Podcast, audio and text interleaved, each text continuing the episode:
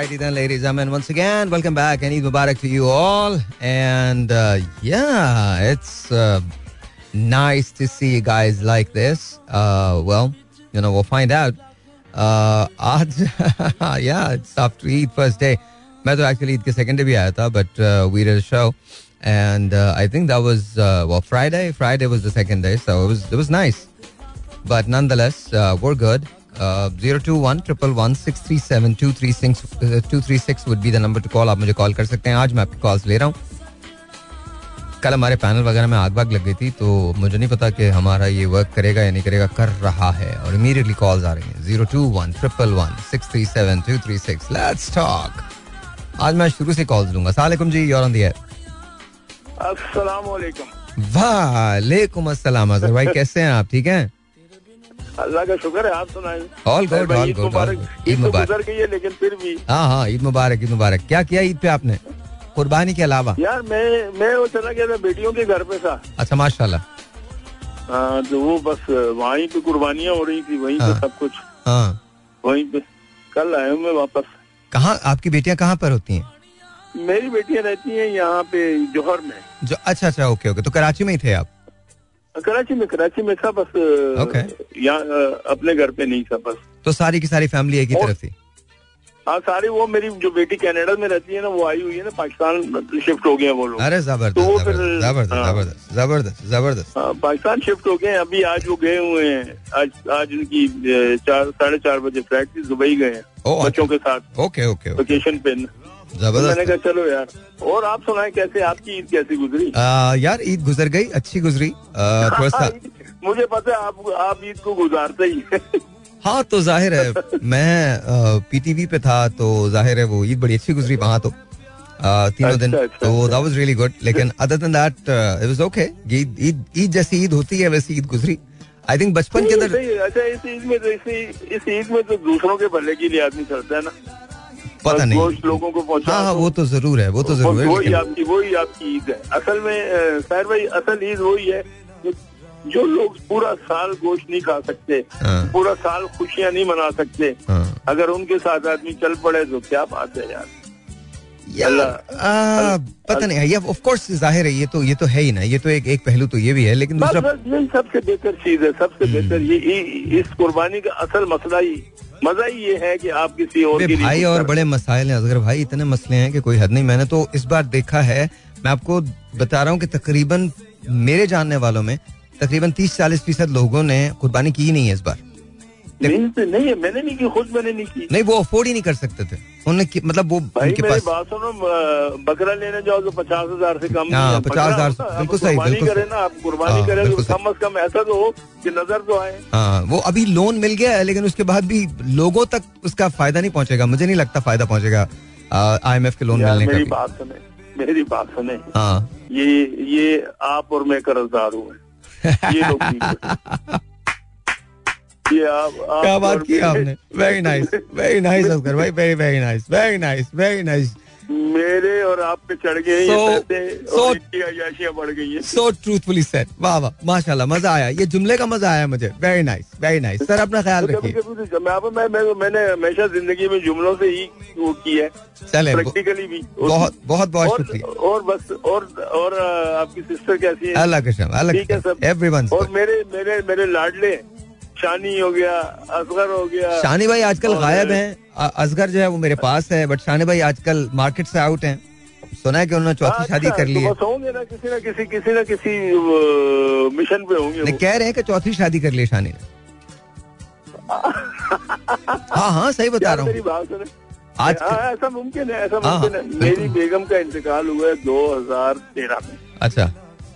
मैं मेरी बहनों ने दुनिया भर के जतन की मैंने कहा यार बातों ने जो वक्त वो गुजरा है पता नहीं दूसरा मैं दूसरे को अ, अ, वो कंपनी दे सकूँगा या वो मुझे कंपनी दे सकी? मैंने कहा यार मैं अपनी रातें खराब नहीं करना था अपने सुकून को तबाह नहीं करना चाहता। समझ गया तो मैं बस सही है मैं अकेला ही अच्छा। और मुझे मैं पुरसुकून हूँ। बस सही है। बस सही है। आपको आपको ना मुझे कोई टोकने वाला ना कोई रोकने वाला ना कोई हम्म। बुलाने वाला है ना कोई छोड़ने वाला है ना कोई लेने वाला है। बेटा मेरा अल्लाह ताला ज़िंदगी दे पोता मेरे साथ होता है। और मेरी बेटियाँ हैं वो ऐसे हैं जैसे वो मेरे साथ मेरे साथ मेरी बहन का भी सलूक करती है मेरी माँ का भी करते हैं मेरी बेटियों का भी करते हैं। चले चले चले थैंक यू जी बहुत बहुत शुक्रिया बहुत बहुत शुक्रिया। दरबार अजगर भाई सही जी उनको लाइफ में कोई शिकायत नहीं है। So I guess that's okay zero two one triple one six three seven two three six यहाँ कॉल करने का नंबर है। Let's see who this is online अस्सलाम वालेकुम जी और ऑन दी अल्लाह का शुक्र। आपका नाम क्या है सर? हेलो हेलो सर अब मैं यहाँ पर कुछ नहीं कर सकता। यहाँ मेरा दिल चाहता है कि मेरे पास 500 लाइंस हों और वो ड्रॉप ना हो। बट मैं क्या करूँ? लाइन हमारे पास ये दो तीन ही हैं और ये ड्रॉप हो जाती हैं। Zero two one triple one six three seven two three six अस्सलाम वालेकुम जी और ऑन दिया हेलो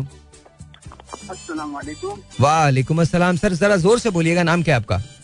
भाई सुल्तान सुल्तान कैसे हैं आप? बस अल्लाह का शुक्र बिल्कुल ठीक ठाक। हाँ कहाँ से बात कर रहे हैं सुल्तान?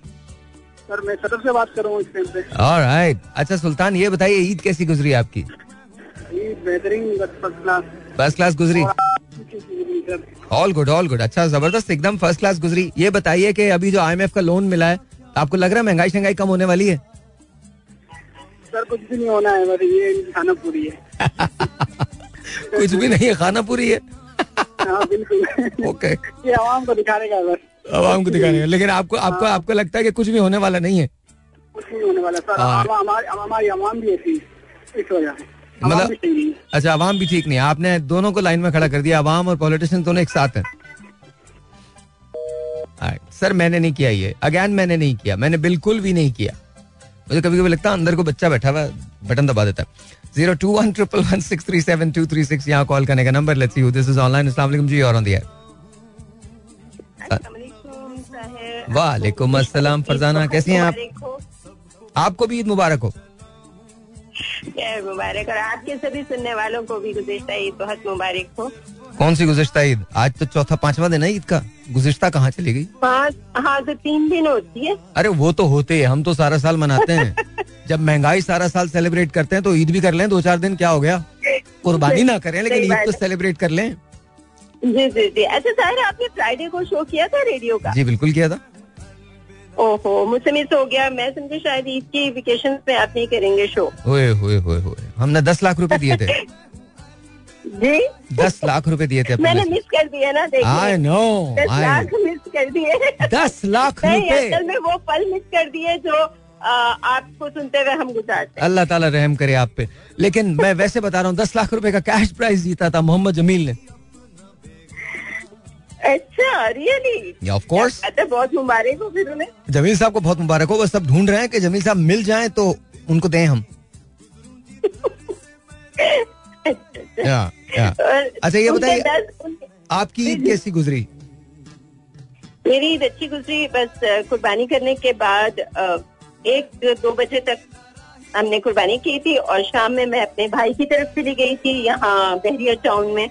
ओके और वहीं पे वहीं पे दो दिन गुजरे और कल मैं आई तो बस कल फिर मोहल्ले वगैरह में और अपने जो करीब पड़ोस आस पड़ोस वहाँ गई बस इसी तरह गुजर गई। अच्छा इसी तरह से गुजर गई। तो आप लोगों ने जो कुर्बानी की थी आ, उसके अंदर गोश्त वगैरह सब तकसीम किया आपने खुद किया?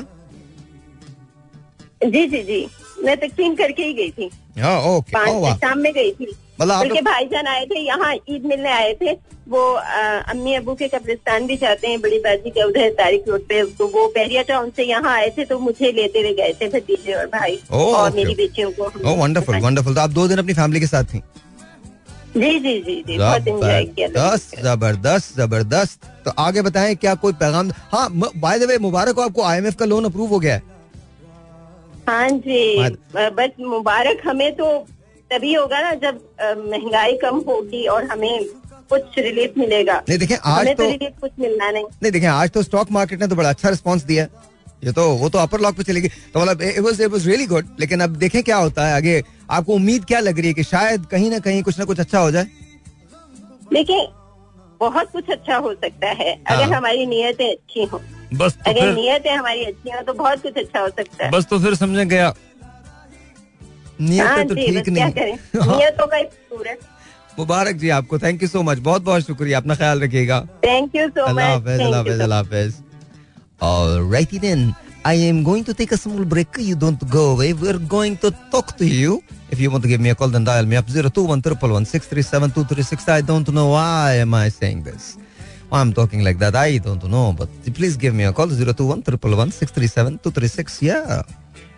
Call कर लो क्या हो गया आपको? ठीक हो? हाँ। मैं नंबर बता रहा हूँ zero two one triple one six three seven two three six hello gentlemen, so आप कहीं मत जाएगा will be right back but गाना सुनिए गाने के बाद आप एड सुनिए इश्तहार सुनिए फिर मिलते हैं। पहले द सॉन्ग देन द इश्तहार देन यू ना जी मेरे साथ इस वक्त पाकिस्तान के एक मायना सपूत मौजूद हैं। And is a wonderful man a true friend a brother and he is looking really good today माशाल्लाह माशाल्लाह माशाल्लाह what a transformation he had Mahmood Maulvi sahab तशरीफ़ रखते हैं और उन्होंने ना मतलब लिटरली वेट शेट एकदम लूज कर दिया है। ज़बरदस्त हो गए सर आप। Sir you've gone back like 20 years.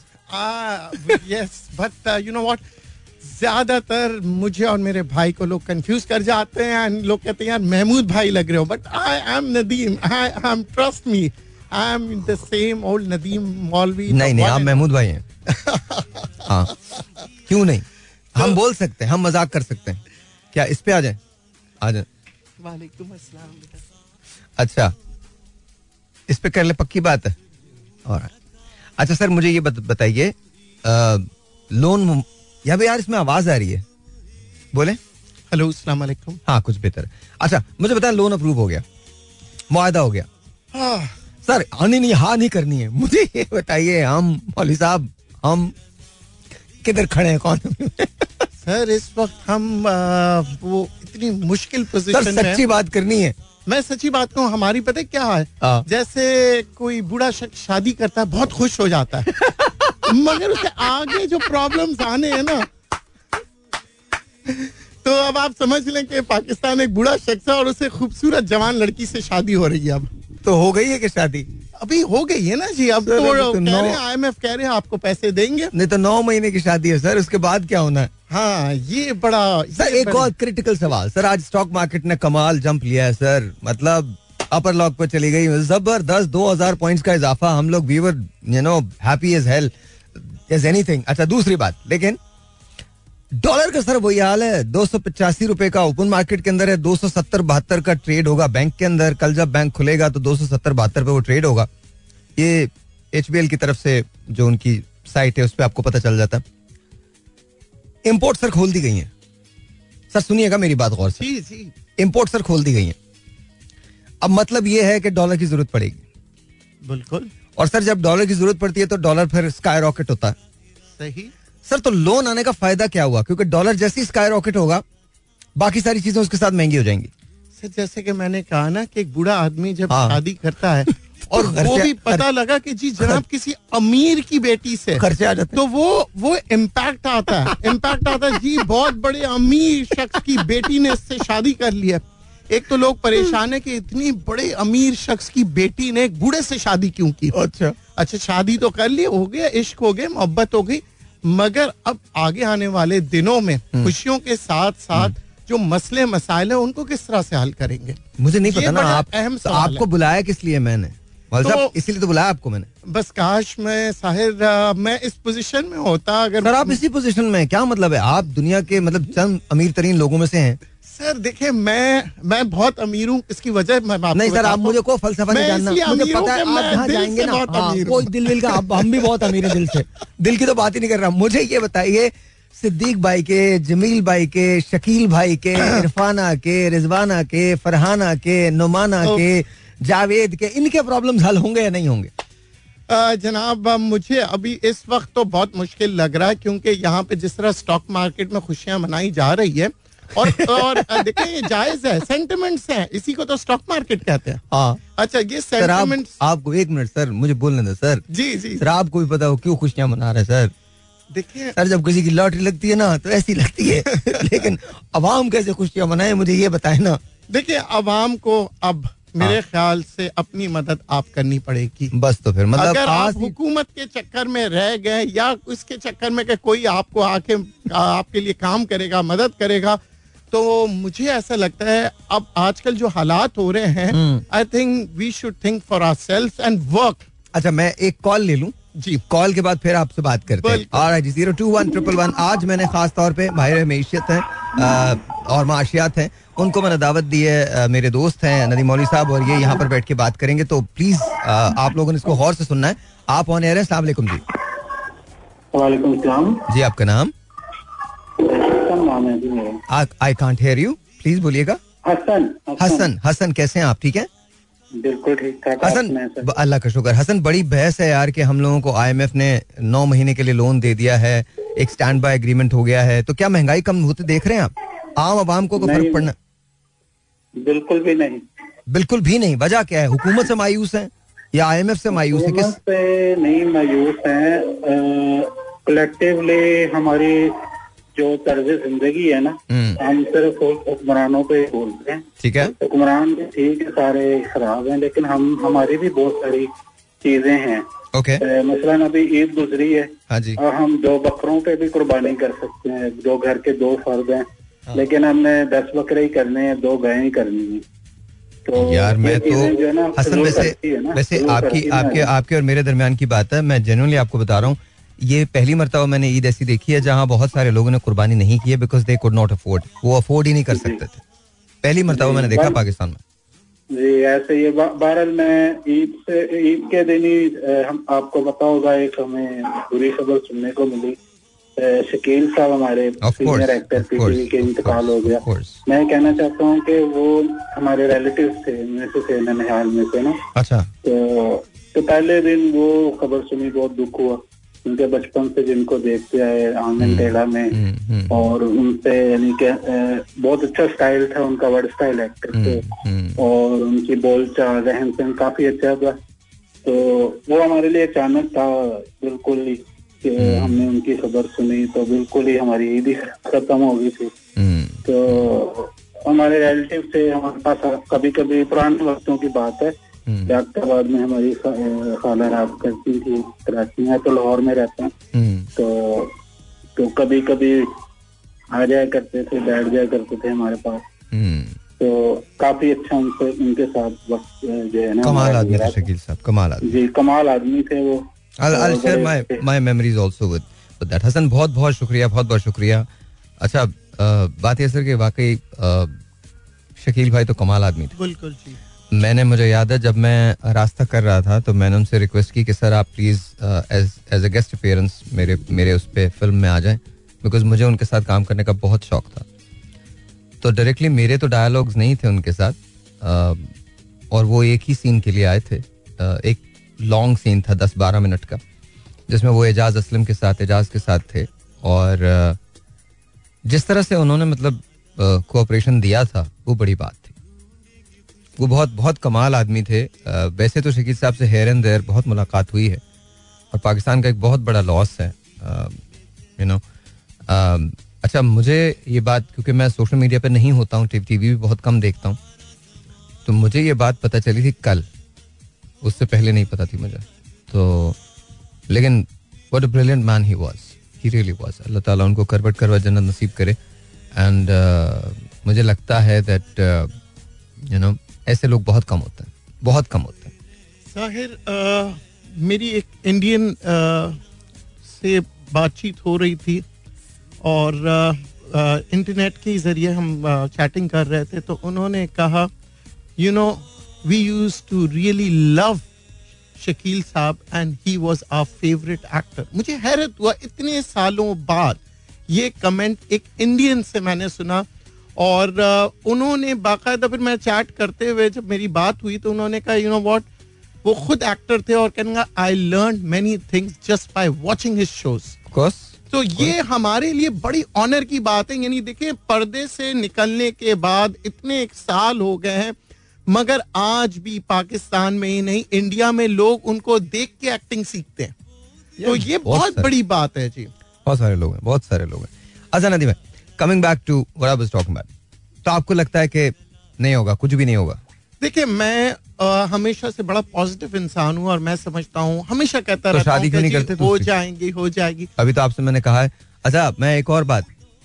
Is probably one of the most eligible bachelors around तो अगर आपको वाकई if you are looking for someone to be your life partner मैं आपको ओपनली कह रहा हूँ। नदीम भाई के लिए सब बाउच कर सकते हैं पूरा पाकिस्तान बाउच कर सकता है और मैं तो कर ही सकता हूँ। तो मैं आपको वैसे ही बता रहा हूँ वंडरफुल मैन और मुझे मुझे लगता है कि इन्हें शादी करनी चाहिए। आप लोगों का क्या ख्याल है? एक दिन मैं इनको ऐसे ही बुलाऊँगा। और देखिए मैं आपको सच बता रहा हूँ is an extremely positive person और uh, बस लाइफ के अंदर चीज़ें हो जाती हैं वो इनके साथ भी हुई लेकिन कमाल आदमी है कमाल आदमी है। तो अगर अगर if you are looking for a partner there's no one better than him तो आप ज़रूर कंसिडर करें। thank you, No, I'm- I'm serious. मुझे तो लगता है कि मुझे एक शादी का प्रोग्राम शुरू करना चाहिए। मेरे पहले दूल्हा आप I will look for you will will look for a bride for you वैसे पता है शादी करना अच्छी बात है मगर ये है कि you must get the right person and right person जो है वो बड़ा मुश्किल है। सर एक बात जान लीजिए। राइट रूट कुछ नहीं होता। बस जो मिल जाए ना उसी को राइट बना लो। बता रहा हूँ बेकार की बात है। Right person what right person right person की भी अंजाम वही है। रॉन्ग पर्सन का भी अंजाम वही। है नहीं देखिए आप बाहर मुल्क में जाए नब्बे साल के हो जाते हैं और वो हस्बैंड एंड वाइफ एक दूसरे के हाथ पकड़ के चल रहे होते हैं। यहाँ एक दूसरे के साथ एक राइट पे देख रहा होता है दूसरा लेफ़्ट पे। 90 और घर जाने के बाद लड़ाई हो रही होती है सिक्सटी इयर्स में। नाइन्टी तो पहुँचते ही नहीं है। नब्बे साल तक तो कोई भी मर्द नहीं पहुँचता। सर शादीशुदा मर्द तो पहुँचता ही नहीं नब्बे पे। सर फिर हमें बरतानिया के मर्दों से कुछ मेरे ख्याल से उनसे कुछ सीखना पड़ेगा। और ऐसा नहीं है कि वो शादीशुदा होते हैं तो हाथ पकड़ के जा रहे होते हैं। सर वहाँ तो बगैर शादी के भी हाथ पकड़ लेते हैं। अच्छा कमिंग बैक टू आपने नाम बड़ा अच्छा लिया बर्तानिया यूएस यूके। यू नो इसी तरह से यू नो फ्रांस ये। मैं दुनिया के दस बड़े ममालिक देख रहा था जिनकी इकोनॉमी बहुत अच्छी है। सर पाकिस्तान नहीं है उसमें सर? सर देखें पाकिस्तान सत्तर सालों से हम्म। या तो सियासत पे लड़ता है या मजहबों मज़हब की बातों पे लड़ता है या वो एक बड़ा पुराना किसी एक दोस्त ने लतीफा सुनाया था कि दोजख में जहाँ पाकिस्तानी होंगे उसके ऊपर कोई रखवाली के लिए नहीं होगा क्योंकि एक चढ़ रहा होगा दूसरा टांग खींच देगा। तो कोई दोजख से निकल ही नहीं पाएगा। तो हमारे यहाँ जब तक ये सोच हम निकलेंगे नहीं ना सोच से। हाँ। हम देख ही नहीं सकते किसी को तरक्की करते हुए। अच्छा एक पॉलिटिकल सवाल है। मुझे बताइएगा अगला प्राइम मिनिस्टर कौन होने वाला है? नवाज़ शरीफ साहब आसिफ अली जरदारी साहब बिलावल भुट्टो साहब मरियम नवाज़ साहिबा शहबाज शरीफ साहब कौन होगा? So very difficult very difficult to say at this moment मेरे ख्याल से नजूमी भी जो है ना वो बड़ा सोच समझ के जवाब देगा। क्योंकि अब जो हुकूमत आएगी मेरे मुँह में एक जुमला रह गया। मैं अगर कह दूँ ना sir it's not that difficult you just have to know the right people अब अब अब आपने दे नो देखें अब आप जो वो कह रहे हैं ना कि एक्सपेरिमेंट्स बहुत हो गए तो अब कोई experiment I. Think they're also scared हाँ no one will do experiment they're thinking कि यार ये ऐसा ना हो दोबारा से। क्योंकि देखिए हमने जिस पे भी भरोसा किया या, है या, या, या, चाहे या। किसी ने भी भरोसा किया उसने उसके भरोसे का तोड़ा मान नहीं रखा तोड़ा है सर थोड़ा थोड़ा चाहे वो अवाम का कह दें या चाहे किसी का भी नाम ले लें आप जो भी हुकूमत मेरे ख्याल में खान साहब को जिस तरह से लाया गया था और जो। पावर्स उन्हें दी गई थी और जिस तरह से उनको फुल फ्लेजेड सपोर्ट थी आपने तो आईएमएफ का मायदा भी लोग रो रहे हैं महँगाई को लोग रो रहे हैं कि ये असल में इसके जो शाखसाने शुरू हुए हैं वो फरवरी में शुरू हुए हैं जब खान साहब की हुकूमत अभी थी। आपको भी पता है। जी। जब इन्होंने जाते जाते इन्हें पता था कि हुकूमत ने इन्होंने पेट्रोल के प्राइसेस गिरा दिए। जी। मतलब आपने मायदा वैसे ही तोड़ दिया। वो मायदा अभी तो आपका देखिए इसमें जो इंटरवेंशन है वो बाहर तौर पे एस्टेब्लिशमेंट का भी हुआ है जो इस मरतबा आपको लोन मिला है। और शहबाज शरीफ साहब का बहुत बड़ा हाथ है। बहुत सारे लोगों ने इसमें काम किया है तो जाके आप अ, मतलब वो जो पिछला वाला एक्सपेरिमेंट था ना वो बहुत ही बुरा गया। बहुत ही बुरा गया। आई एम नॉट सेइंग कि वो देखिए बात ये ना कि और फिर on top of it on top of it you know you know I have lot of people you know जिन जिनसे मेरे बड़े करीबी मरासम हैं। Uh, मुझे आज तक हमारे एक दोस्त हैं। Uh, उनकी एक बात नहीं भूलती तो उस back then he was a colonel now is a brigadier माशाल्लाह।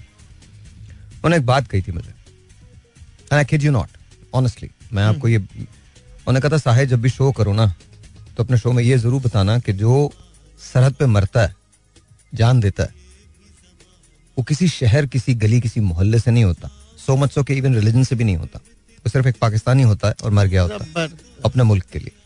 This is exactly what sir so मुझे जो चीज़ बुरी लगी है वो ये लगी है do you even know who colonel Sher Khan was give any idea जो वो आदमी उसके उसकी उसकी जसद खाकी को जब हवाले किया गया है तो इंडियन कर्नल की एक लेटर था जो उसकी जेब में पड़ा हुआ था उसने कहा था इस आदमी को पूरे एजाज के साथ दफनाएगा ये बहुत बहादुरी से लड़ा है हमसे।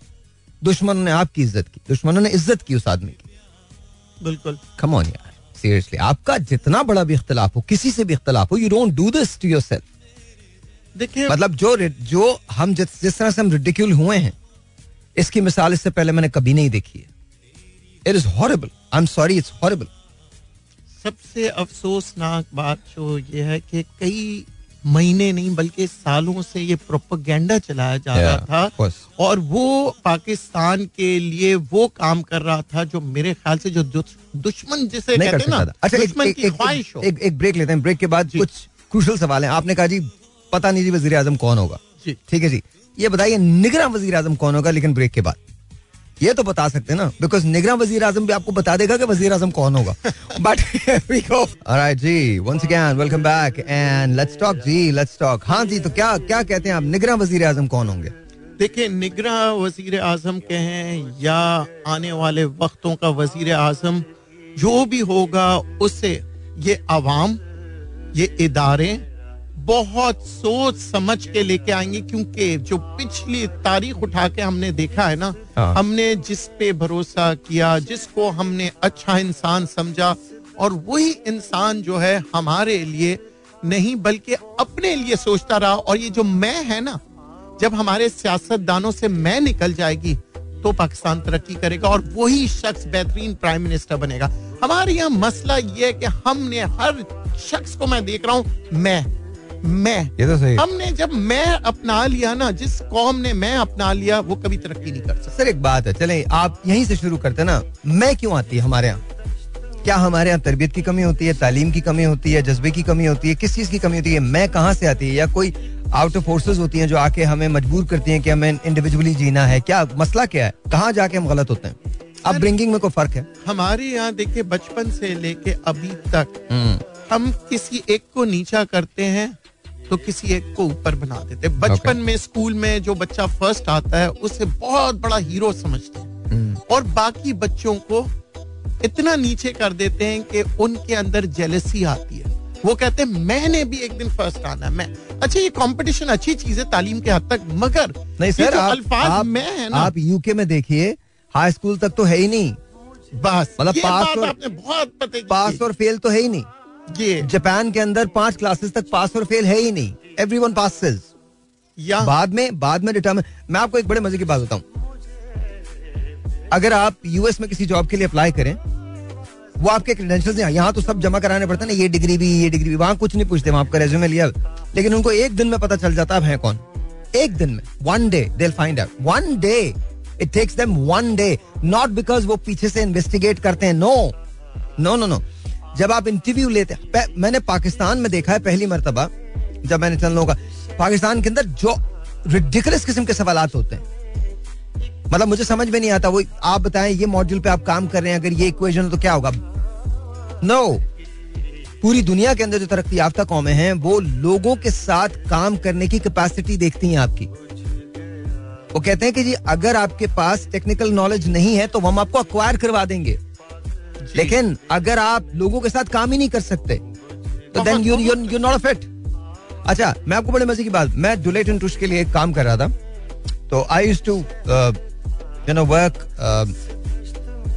in two modules of S A P एक मैंने ह्यूमन रिसोर्स किया था और दूसरा फाइनेंस का मॉडल किया था मैंने। तो वो एक छह महीने की जॉब थी जिसके अंदर uh, लोगों को हमने हायर किया था। तो मेरी मेरी टीम के अंदर तकरीबन सत्रह अठारह लोग थे जिनको मैं लीड करता था। उसके सत्रह मॉड्यूल अठारह मॉड्यूल्स थे उस जमाने के अंदर। फाइनेंस का जो मॉडल था उसके मॉड्यूल था उसके सत्रह अठारह सब मॉड्यूल्स थे। तो उन्होंने मुझे दो लोग दिए और उन्होंने कहा इन्होंने एसएपी की सर्टिफिकेशन ली है। उन्होंने सर्टिफिकेशन नहीं दिखाई मुझे कुछ भी नहीं कहा। ओके दे दी ठीक है ओके मैंने उनको काम दे दिया। दो घंटे के बाद मैंने उनको फ़ोन किया जो मेरे सुपरवाइजर थे। मैंने कहा, इनमें से एक आदमी को काम नहीं आता।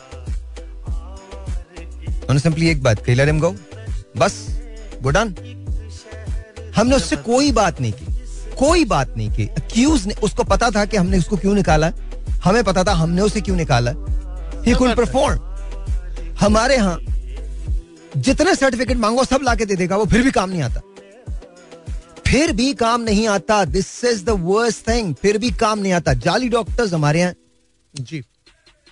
घर में बैठे रहते हैं डिग्रीज ले लेते हैं. मतलब I just don't don't get it आप किसी इदारे को देख लें. हमारे यहाँ जिन वुजरा को साइंस एंड टेक्नोलॉजी का वज़ीर बनाया जाता है उन्होंने ज़िंदगी में कभी साइंस और टेक्नोलॉजी की स्पेलिंग नहीं सुनी होगी. सही कह रहे हैं। कहते ना बात आई मीन आई मीन देखे देखे देखे देखे देखे बात है ना more power to the lawyers more power to the businessman more power to everyone अगर कल को आप मुझे बोले मैं चैम्बर चैम्बर ऑफ़ कॉमर्स का सदर हूँ तो क्या मैं बन सकता हूँ? मैं नहीं बन सकता because I don't have that business sense मगर सर बना देंगे आपको। एग्जैक्टली बना सर वही तो मैं लेकिन सर इसी तरह से इसी तरह से अगर आपको मुझसे बेहतर काम लेना है तो मैं एस्ट्रोफिजिक्स के अंदर पीएचडी कर रहा हूँ। आप मुझे साइंस एंड टेक्नोलॉजी देना ताकि मैं अपने को मशवरा भी दे सकूँ। लेकिन आप मुझे उठा के दे दें कि जी आज से मैं आपको वज़ीर कानून बनाता हूँ। या वज़ीर दाखिला बनाता हूँ। मुझे कख नहीं पता मैं क्या कर लूँगा? तो ये चीज़ें गलत हैं। टू मी आई थिंक ये जो हम एक्सपेरिमेंट्स करते हैं ये पाकिस्तान के अंदर केपेबल लोगों की कमी नहीं है। पाकिस्तान के अंदर बेतहाशा लोग बहुत केपेबल है। आप एक बार उन पर ट्रस्ट करें उन्हें देख रहे मुझे तो आज तक ये समझ में नहीं आया कि whoever is the right for the job उसको जॉब दें इररिस्पेक्टिव ऑफ़ योर पार्टीज़ अच्छा इसके साथ साथ मैं आपको तो हमारे यहाँ अवाम का भी मसला है। मसला ये होता है कि अगर बच्चे को आर्टिस्ट बनना है तो उसे कहा जाता है डॉक्टर बनो। हाँ जी। डॉक्टर बनना है तो कहते हैं इंजीनियर बनो। तुम्हारा बाप सारी उम्र इंजीनियर था तुम्हें डॉक्टर बनना है। हाँ। और अगर वो इंजीनियर बनना चाहता है तो कहते हैं लॉयर बनो। तुम्हारे माँ बाप दोनों लॉयर है और तुम इंजीनियर बनना चाहते हम अपने ख्वाब अपने बच्चों में जीते ये बात और हमारा ये कि बच्चों को देखिए हर बच्चे का एक शौक होता है, उसका जज्बा होता है। उसके अंदर उसको काम करने दे, वो बेहतरीन काम करेगा। मैं जब भी कोई अगर मेरे पास आता है तो मैं एक चीज़ देखता हूँ, नौकरी रख, देने से पहले। कि क्या उसे शौक है उस काम का? अगर वो कह रहे हैं मैं स्टॉक मार्केट में काम करना चाहता हूँ हाँ। तो मैं कहता हूँ तुम्हें शौक है स्टॉक मार्केट का? हाँ। जब शौक ही नहीं है तो तुम काम कैसे करोगे? तुम तीन घंटे बाद थक जाओगे। थक जाओगे। और अगर शौक होगा तो तुम 16 घंटे काम करोगे और थकोगे नहीं। क्यों? क्योंकि वो तुम्हारा पैशन है तुम्हारा शौक है। एक ब्रेक लेते हैं। ब्रेक के बाद इसको यहीं से कंटिन्यू करेंगे। और आज इसके बाद कुछ चुभते हुए सवाल हैं मेरे। अभी छोड़ दे इसको। कुछ चुभते छोड़ दो। थैंक यू कुछ चुपते हुए सवाल आते हैं और उसके जवाब आपको देने पड़ेंगे। इंशाल्लाह। इंशाल्लाह। आज जी once again welcome back and so sir कुछ क्रूशल सवाल हो जाए? जी जी बिल्कुल। सर अब आप मुझे बताइएगा सर कि ये जवाब आपने आप चाहें तो इन पे खामोश भी रह सकते हैं। सियासी तौर पे। हाँ हाँ मर्ज़ी आपकी। मतलब मैं तो बहुत मैं तो बहुत ओपन बात कर रहा हूँ। चले ठीक है। सर पहला सवाल थोड़ा सा टफ है सख्त है लेकिन मुझे बताइए कितना ज़रूरी है कि हम हिंदुस्तान से ट्रेड करें? बहुत ज़रूरी है। बहुत ज़रूरी। ओके वजह? वजह यह है कि आपकी हिंदुस्तान के पास जो पॉपुलेशन है हम्म। उसको आप अपने प्रोडक्ट्स बेच सकते हैं। आपके पास बहुत बड़ी मार्केट है। ओके। और उनकी जो चीज़ें जो इतनी सस्ती हैं क्यों? क्योंकि हमारा एक तो सी ट्रांसपोर्टेशन नहीं लगेगा। हम्म। आपने सीधा वागा बॉर्डर से आए और आपने फॉरन अपनी ट्रेड बड़ा आसान हो जाएगा। कॉस्ट जो है ना हमारी वो रिड्यूस हो जाएगी क्योंकि रॉ मटेरियल्स हमें सस्ता मिलेगा। हमारे यहाँ ट्रेड बढ़ जाएगा और आप यकीन करें अब तो हिंदुस्तान की पॉपुलेशन इतनी है चाइना की अच्छा बाय द वे पॉपुलेशन दुनिया की पांचवी बड़ी इकोनॉमी है इस वक्त इंडिया जी। अच्छा नहीं बट यहाँ पर एक और सवाल है ना जो मेरे ख्याल में उसका हल क्या निकालेंगे? कश्मीर बिकॉज़ वो एक ऐसा सोर पॉइंट है हमारे लिए और वो होना भी चाहिए होना भी चाहिए। तो उसका हल क्या निकालेंगे? देखिए सियासत अपनी जगह कारोबार अपनी जगह। हम्म। आप अमेरिका और जापान को देख लें उन्होंने न्यूक्लियर बॉम्ब इस्तेमाल किया मगर क्या किया जापानीज ने? जापान अमेरिका का सबसे बड़ा दुश्मन होना चाहिए क्योंकि नस्लें एक दूसरे की खत्म कर दी मगर उन्होंने कारोबार जारी रखा। हम्म, आप देखिए ना ईस्ट जर्मनी वेस्ट जर्मनी ऐसे बहुत से मुल्क हैं। हम्म। हमें भी देखें हमें ये करना चाहिए कि देखें कारोबार करेंगे तो हम तरक्की करेंगे हम्म। ठीक है? फिर जो मसले मसाइलों के हल निकलेंगे हम्म। बातचीत से गुफ्तगु से मुलाकातों से हम्म। अगर हम ये दुश्मनी जो हमने पाल रखी है कई सालों से हम्म। इन दुश्मनियों का फ़ायदा क्या क्योंकि मसले का हल हम नहीं निकाल पा रहे अपने कश्मीरी भाइयों के लिए। हम उस वक्त निकाल पाएँगे जब हम उनसे डायलॉग करेंगे उनसे बातें करेंगे और फिर उनकी अवाम को एहसास होगा देखिए आज क्या होता है उनकी अपनी एक मीडिया है वो जो भी कहानी कर रही होती है उनकी आवाम उस कहानी को सुनती है और। समझती है बाय करती है हम्म। अब जब वो हकीकत देखेगी जब हमारे आपस में मिलना जुलना होगा जब लोग जाएँगे कश्मीर कश्मीर से लोग आएँगे तब हकीकत पता लगेगी सर ऐसा होगा नहीं ना देखिए हमको थोड़ा सा मैं मैं अ, इसके खिलाफ नहीं बोल रहा लेकिन कुछ ऐसे पॉइंट्स हैं जो हमको ज़रूर डिस्कशन में लाने चाहिए सबसे पहली बात तो ये कि आरएसएस की प्रोजनी जो है जिसे हम बीजेपी कहते हैं वो इस वक्त हुक्मरान पार्टी है। सवाल ही नहीं पैदा होता कि जो कुछ आपने कहा ऐसा हो जाए। नहीं होगा। बिल्कुल नहीं होगा। As long as Modi is there that can't happen दूसरी बात मैंने क्यों पूछा ये सवाल? सर पिछहत्तर साल से हमको पता है कि हल नहीं निकलेगा कश्मीर का। मैं ये नहीं कहता कि आप इंडिया से जाके ट्रेड करें। बट मैं एक बात ज़रूर कहता हूँ। आप बाकी मुल्कों से तो ट्रेड कर सकते हैं। आपके पास यूए की बहुत बड़ी मार्केट है सऊदी अरब की बहुत बड़ी मार्केट है। आपने अपने आप को इस काबिल ही नहीं बनाया कि आप ट्रेड करें। आज भी आप वहाँ चले जाएँ, बांग्लादेश वहाँ पर छाया हुआ है, इंडिया वहाँ पे छाया हुआ है, मैक्सिको वहाँ पे छाया हुआ है। आपको सो मच सो जापान की प्रोडक्ट्स मिल जाती हैं लेकिन बहुत एक्सपेंसिव होती हैं बट जापान की मेड इन जापान मिल जाता है मेड इन हांगकांग मिल जाता है मेड इन ताइवान मिल जाता है made in India made in और बहुत कम ऐसा होता है कि मेड इन पाकिस्तान आपको मिलता है। देखिए, दूसरी बात दूसरी बात। हमारी जितनी बड़ी बड़ी फैक्ट्रीज हैं, क्या वो बांग्लादेश शिफ्ट नहीं हुई है? क्या वो यूई शिफ्ट नहीं हुई हैं? वो उन यार मुझे ये समझ में नहीं आता। ठीक है आप इंडिया से ट्रेड नहीं करना चाहते नहीं करें। We stand by Kashmir and we stand by Kashmiris no question asked मैं तो आपकी उस बात से भी एग्री नहीं नहीं मेरी उसके बाद आप उसके बाद आप बात की मैं तो ये एग्री करता हूँ। कि कारोबार से कारोबार सियासत से सियासत वो ठीक है मैं एग्री करता हूँ। मैंने तो जापान की मिसाल देखी है चाइना ताइवान को देखा है मैंने नॉर्थ एंड साउथ कोरिया को देखा है इसी तरह से कोरिया एंड जापान को देखा है ये सब तो देखा है। लेकिन मैं कहता हूँ मैं मैं मैं एक कदम आगे जाता हूँ। जो हेट्रेड जो हेट मॉन्गर्स हिंदुस्तान में बैठे हैं मीडिया के वो अपने अवाम को वही सिखाते हैं जो वो सिखाना चाहते हैं। उनके अपने वेस्टेड इंटरेस्ट है। आई थिंक वी मुझे ऐसा लगता है कि पाकिस्तानी जो हैं वो इतना बोझ नहीं रखते जितना हमसे रखा जाता है। I am really sorry I am being very honest I am being very honest अच्छा लेकिन लेकिन हेयर्स माय क्वेश्चन क्या हमारे पास ट्रेड करने के लिए सिर्फ़ इंडिया बचा है? नॉट रियली आपके पास चाइना है बट आपने क्या अपने आप को चाइना के बराबर लाके खड़ा किया? नहीं किया। इंस्टेड चाइना आपकी मार्केट में आता है। आपसे चीज़ें लेता है आपको चीज़ें देता है।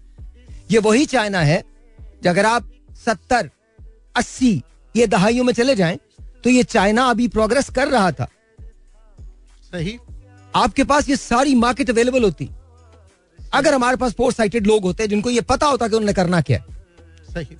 This is what I am talking about जब आप अपने वेस्टेड इंटरेस्ट जब आप अपने वेस्टर्न इंटरेस्ट लेके अपने आप को इंडिविजुअल रख के ट्रीट करेंगे तो आप मुल्क के लिए नहीं सोच सकते। हमारे यहाँ कौन ऐसा है जिसने विजन से सोचा कि हम ये कर सकते हैं। हम सिवाय कर्जे मांगने के किस चीज़ में अच्छे हैं? हम नए नए तरीके दरियाफ्त करते कर्जे मांगने के।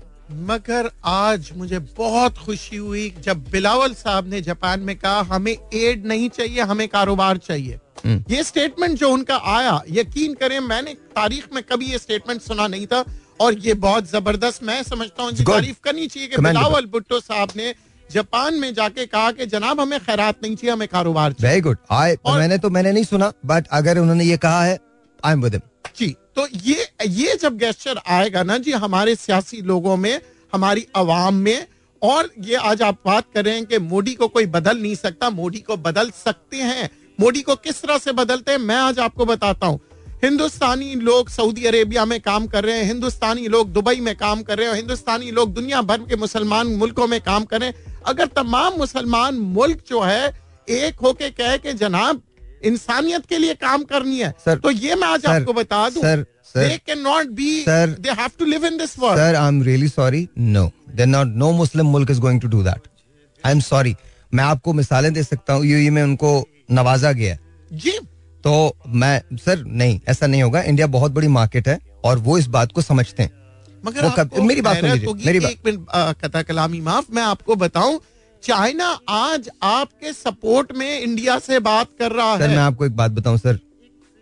सर कोई किसी के सपोर्ट में नहीं आई एम रियली सॉरी कोई सपोर्ट में नहीं है। सर उसकी सर, आप- मैं आपको आप- बताता हूँ आप- सर, वजह आपको भी पता है। Because they want to start up a trade CPEC जो है सर, वो अफ़गानिस्तान ईरान पाकिस्तान हिंदुस्तान सब again again again you have to देखिए हम आवाम को ये नहीं फ़ीड कर सकते। हमको सच बोलना पड़ेगा। अगर आज चाइना का वेस्टेड इंटरेस्ट ना हो क्या होगा? चाइना हमारी मदद करेगा? नो आप तो आप आप तो आप देखो एग्जैक्टली राइट आपका है हैं तो हैं बेटा मैंने तुझे बड़ा किया तू मेरे लिए क्या कर मुझे मुझे बात मैं, मैं बात खत्म करूँ। हमको इंडिपेंडेंट होना पड़ेगा। अब हमको वापस लौटाना है पैसा पैसा बना के। बिल्कुल सही। अब आपको चाइना के बराबर आके चाइना के साथ मिलके चाइना हमारा अनकंडीशनल फ्रेंड है बाकी फ्रेंड है। उसने दोस्ती का हक भी अदा किया इसमें कोई शक नहीं है। बट कब तक आप एड लेते रहोगे? कब तक आप देखते रहोगे? यूएई की तरफ़ देखते हो सऊदी अरब की तरफ़ देखते हो चाइना की तरफ़ देखते हो। कब तक? एक वक्त आएगा एक वक्त आएगा। जब आपके पास ऐसे अभी आप आप समझ रहे हैं मैं क्या कह रहा हूँ। जी। बहुत अच्छे और आप लोग भी समझ रहे हैं जो मैं बोल रहा हूँ। एक वक्त आएगा आपके पास एसेट्स ही नहीं होंगे बेचने के लिए। फिर क्या बेचेंगे? क्या देंगे? आप जो बात कर रहे हैं सर देखिए हमको आज सोचना पड़ेगा आज बैठना पड़ेगा आज डिसाइड करना पड़ेगा। मैं आपको छोटी सी एक मिसाल देता हूँ।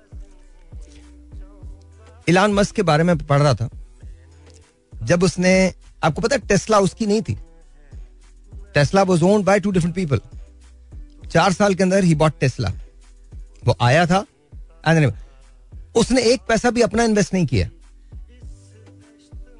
इन्वेस्टमेंट के ज़रिए उसने एक अंपायर क्रिएट की।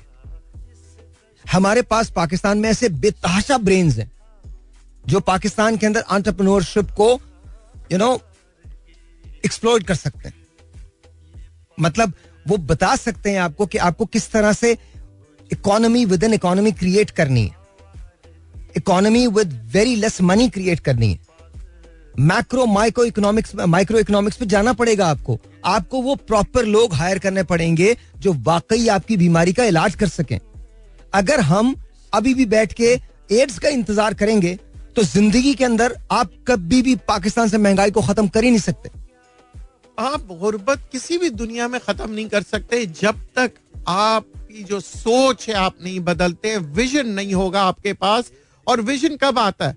जब आपके यहाँ एक शूर पैदा होता है, तालीम का, तालीम इसलिए नहीं कि डिग्री लेनी है, तालीम इसलिए कि मुझे नॉलेज लेनी है। हमें क्या है, हमें जज्बाती किया जाता है, हमें जज्बात करके फिर होते हैं कि हम काम नहीं कर सकते।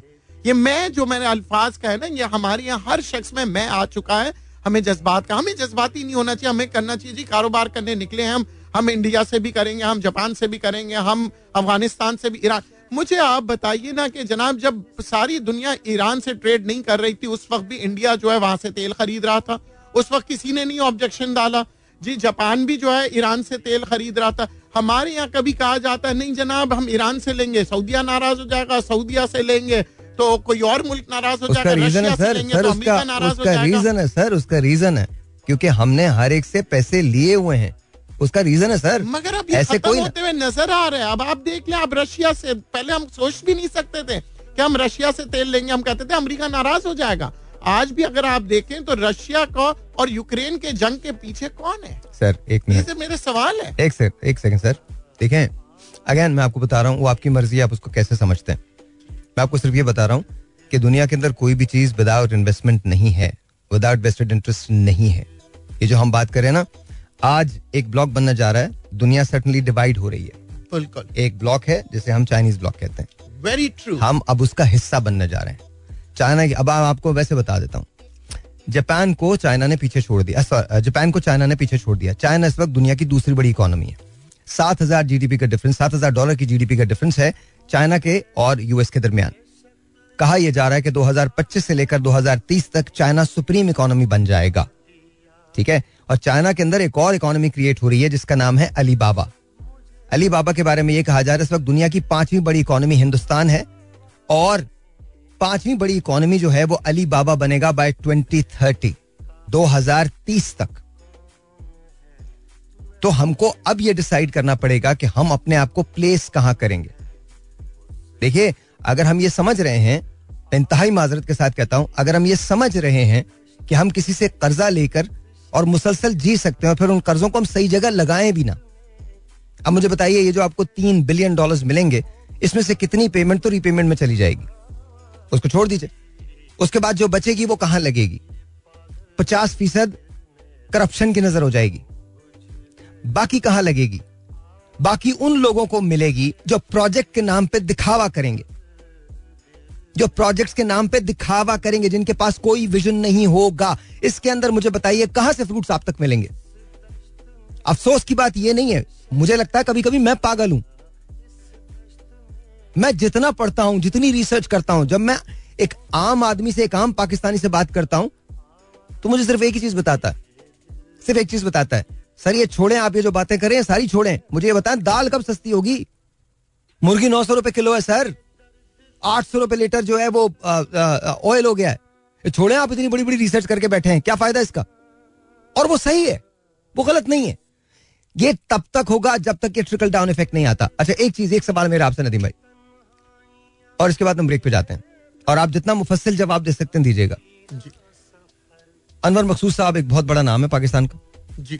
और मेरा नहीं ख्याल उनसे बेहतर कोई भी मज़ा लिखने वाला पाकिस्तान में इस वक्त मौजूद है। ठीक। शायद कभी भी ना हो।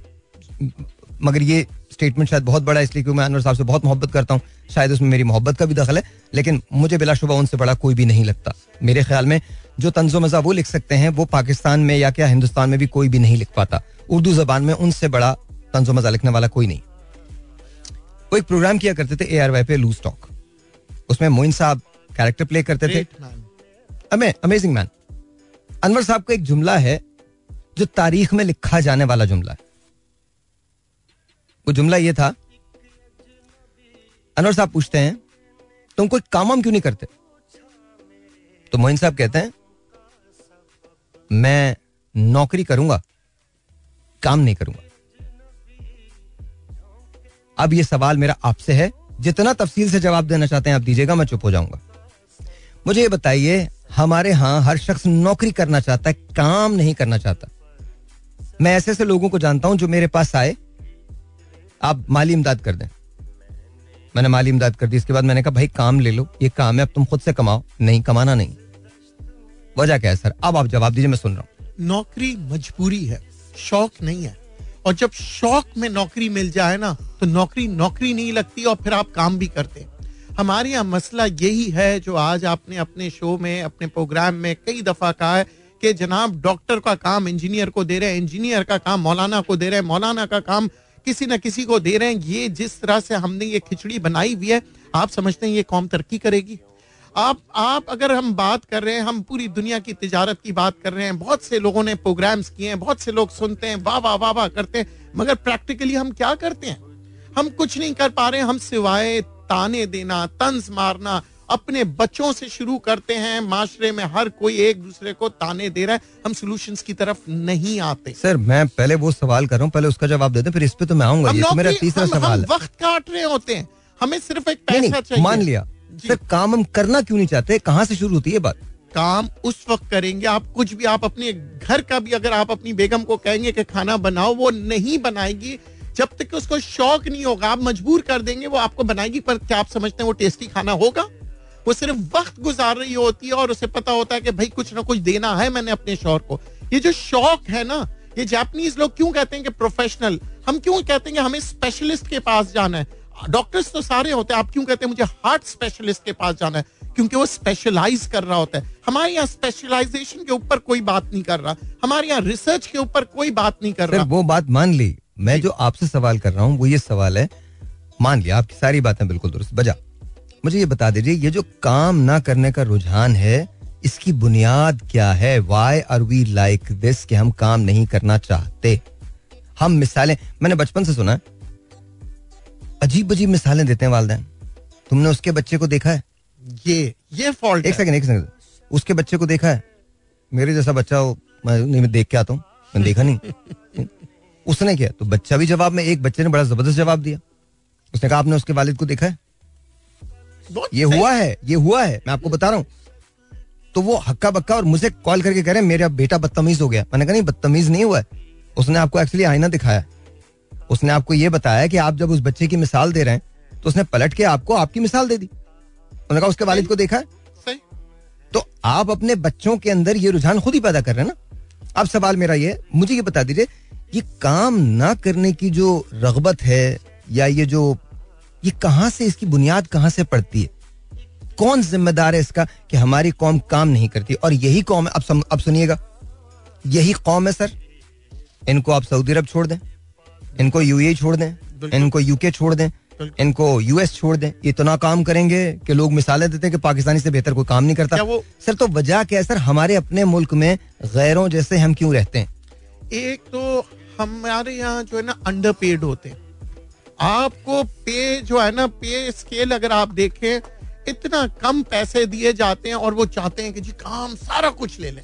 चाहे आप घर की शुरू कर लें, मासी से शुरू कर लें ऑफ़िस के प्यून से शुरू कर दें मैनेजर से शुरू कर दें, जब आप उसको पे स्ट्रक्चर इतना कम देंगे तो फिर उसको शौक ही पैदा नहीं होगा। उसको डेवलप करने का दिल ही नहीं होगा और उसको उसको बस मजबूरी याद आ रही होगी कि मेरे घर के अंदर जो है ना, आटा मुझे पहुंचाना है, मुझे चावल पहुंचाना है तो वो अपने काम को ध्यान नहीं दे रहा होगा वो ये सोच रहा होगा कि जल्दी से मेरे महीने की पहली तारीख की तनख्वाह आए और मैं अपने घर की जरूरियात पूरी करूँ। वो काम पे फोकस नहीं होता उसके पास तो एक मसला ये है कि हम प्रॉपर पे नहीं करते। बिल्कुल नहीं करते। कॉम्पनसेशन नहीं है। बिल्कुल नहीं है दूसरा मसला, दूसरी वजह। दूसरी वजह ये होती है कि जनाब हम इन्वायरमेंट नहीं दे रहे होते काम का। अब अब अब हम सही बात पे हैं अब सही ट्रैक पे हैं, हम इन्वायरमेंट नहीं दे रहे होते। हैं आप आप अगर इन्वायरमेंट दे आप गर्मी में बिठाते हैं आप उस शख्स का पसीना निकल रहा है आप उसको लंच ब्रेक नहीं दे रहे हैं आप उसको कोई स्पेस नहीं दे रहे हैं और आप चाहते हैं सुबह से लेकर शाम तक काम करें। तीसरी वजह? तीसरी वजह ये होती है कि जनाब जब वो शख्स कोई चीज़ काम करता है कोई कारनामा करता है तो उसकी तारीफ़ नहीं करते हैं। वो कहते हैं ये तो तुम्हारा फ़र्ज़ था मगर अगर वो कुछ गलती करता है तो उसे इतने ताने देते हैं कि वो बेचारा अपने काम छोड़ देता है बास वक्त और ये सोचता है कि मैं दोबारा ये काम ही नहीं करूँगा। तीन वजूहत और मैं जिस तरफ़ कॉन्वर्सेशन को ले जाना चाहता था नदीम भाई उसको वहाँ ले गए। पहली सबसे बुनियादी वजह कॉम्पनसेशन नहीं है पूरी। देखिए जब कॉम्पनसेशन पूरी नहीं होगी तो वो बेचारा अब अब सुनिएगा मैं क्या कह रहा हूँ गौर से सुनिएगा खुदा का वास्ता मुझे माफ़ कर दीजिएगा अगर आपकी समातों को कोई बुरा लगे तो। मैं मा, मैं माजरत चाहूँगा बट सुनिएगा गौर से। जब आप कॉम्पनसेट किसी को नहीं करते तो क्या होता है? वो आदमी फ़िक्र करता है इस बात की कि कल की रोटी आएगी कहाँ से? अच्छा होगा क्या? उससे यह होगा कि वो काम पे तवज्जो नहीं दे पाएगा क्योंकि घर में उसका ध्यान उलझा रहेगा। और घर में जाएगा तो चूँकि काम नहीं किया है, इसलिए काम में ध्यान उलझा रहेगा। अब इमेजिन करें कि आपने अगर कॉम्पनसेट किया होता, अगर लोगों के पास जॉब्स अवेलेबल होती तो क्या ठीक है तीस चालीस हज़ार रुपए की तो जॉब सभी को मिल जाती है ना यहाँ? हमारे यहाँ मिल जाती है पच्चीस तीस हज़ार रुपए की जॉब आपको मिल जाएगी। किसी भी जगह आप काम करके देख ले, मिल जाती है। लेकिन हमारे यहाँ लोग यूनान में कश्ती में डूबे हैं। यू नो वाई क्योंकि बीस हज़ार, तीस हज़ार में पूरा नहीं होता है। दूसरी बात एनवायरमेंट एनवायरमेंट तो है ही नहीं। एनवायरमेंट का मतलब सिर्फ़ ये नहीं है जो इन्होंने बात की कि एसी कमरे के अंदर आपने बिठा दिया। नहीं। एनवायरमेंट की एनवायरमेंट ये भी है कि आपके करियर एडवांसमेंट कुछ है। बीस बीस साल लोग एक कंपनी के अंदर काम करते हैं। बाईस बाईस तेईस तेईस पच्चीस पच्चीस हज़ार रुपए उनको मिलते हैं। जिस तनख्वाह पे हायर होते हैं, उससे पाँच से सात हज़ार रुपए और देते हैं। दैट्स सेट रिटायर हो जाते हैं पच्चीस साल के बाद उसी कंपनी से बगैर किसी एडवांसमेंट के। तीसरी बात, बड़ी इंपॉर्टेंट अप्रिसिएशन अप्रिसिएशन तो छोड़िए। अगर आपने कुछ किया है जो नोटिसबल है तो अप्रिसिएशन तो छोड़िए, उसको सैबटाज कर दिया जाता है। And there is no one no one no one to speak on your behalf आपके बिहाफ पे कोई नहीं बोल पाता। अब आप सोचिए कि अगर इन तीन चीज़ों को बेहतर कर दिया जाए कॉम्पनसेशन को बेहतर कर दिया जाए, एक महकमा ले लीजिए पुलिस का। पुलिस की सैलरी जो है वो बेहतर कर दी जाए उनकी मराद बेहतर कर दी जाए। आपको क्या लगता है क्राइम में क्राइम में कमी आएगी? ऑफ़ कोर्स आएगी। एनीवेज ये तो एक बात जी। मैं एक ब्रेक ले लूँ ब्रेक के बाद एक और चुपता हुआ सवाल है। ज़बरदस्त। और मैं चाहता हूँ कि आप इसका जवाब दीजिए। जी बिल्कुल देंगे। ठीक है और खुल के जवाब देना। इंशाल्लाह। एक ब्रेक लेते हैं ब्रेक के बाद इसको सुनिएगा। सवाल आपके लिए छोड़ रहा हूँ इनके लिए भी छोड़ रहा हूँ। हमारे यहाँ खुद नुमाई की आदत है। क्यों है? बात करेंगे ब्रेक के बाद। Alright then ladies and once again welcome back Nadeem भाई हमारे साथ मेहमान है। सर ये बताइए खुद नुमाई की हमें आदत क्यों है? उसकी वजह यह है कि एक तो हमें बड़ी खुशफहमियाँ होती हमें बड़ी खुशफहमियाँ होती है कि मैं ये हूँ मैं वो हूँ। हमारी जात पे हमें ऐसा लगता है कि हम बस बड़े बहुत बड़ी चीज़ है। कुछ लोग तो ऐसा लगता है ऐसा लगता है कि ज़िंदगी भर ज़िंदा रहना चाहते हैं।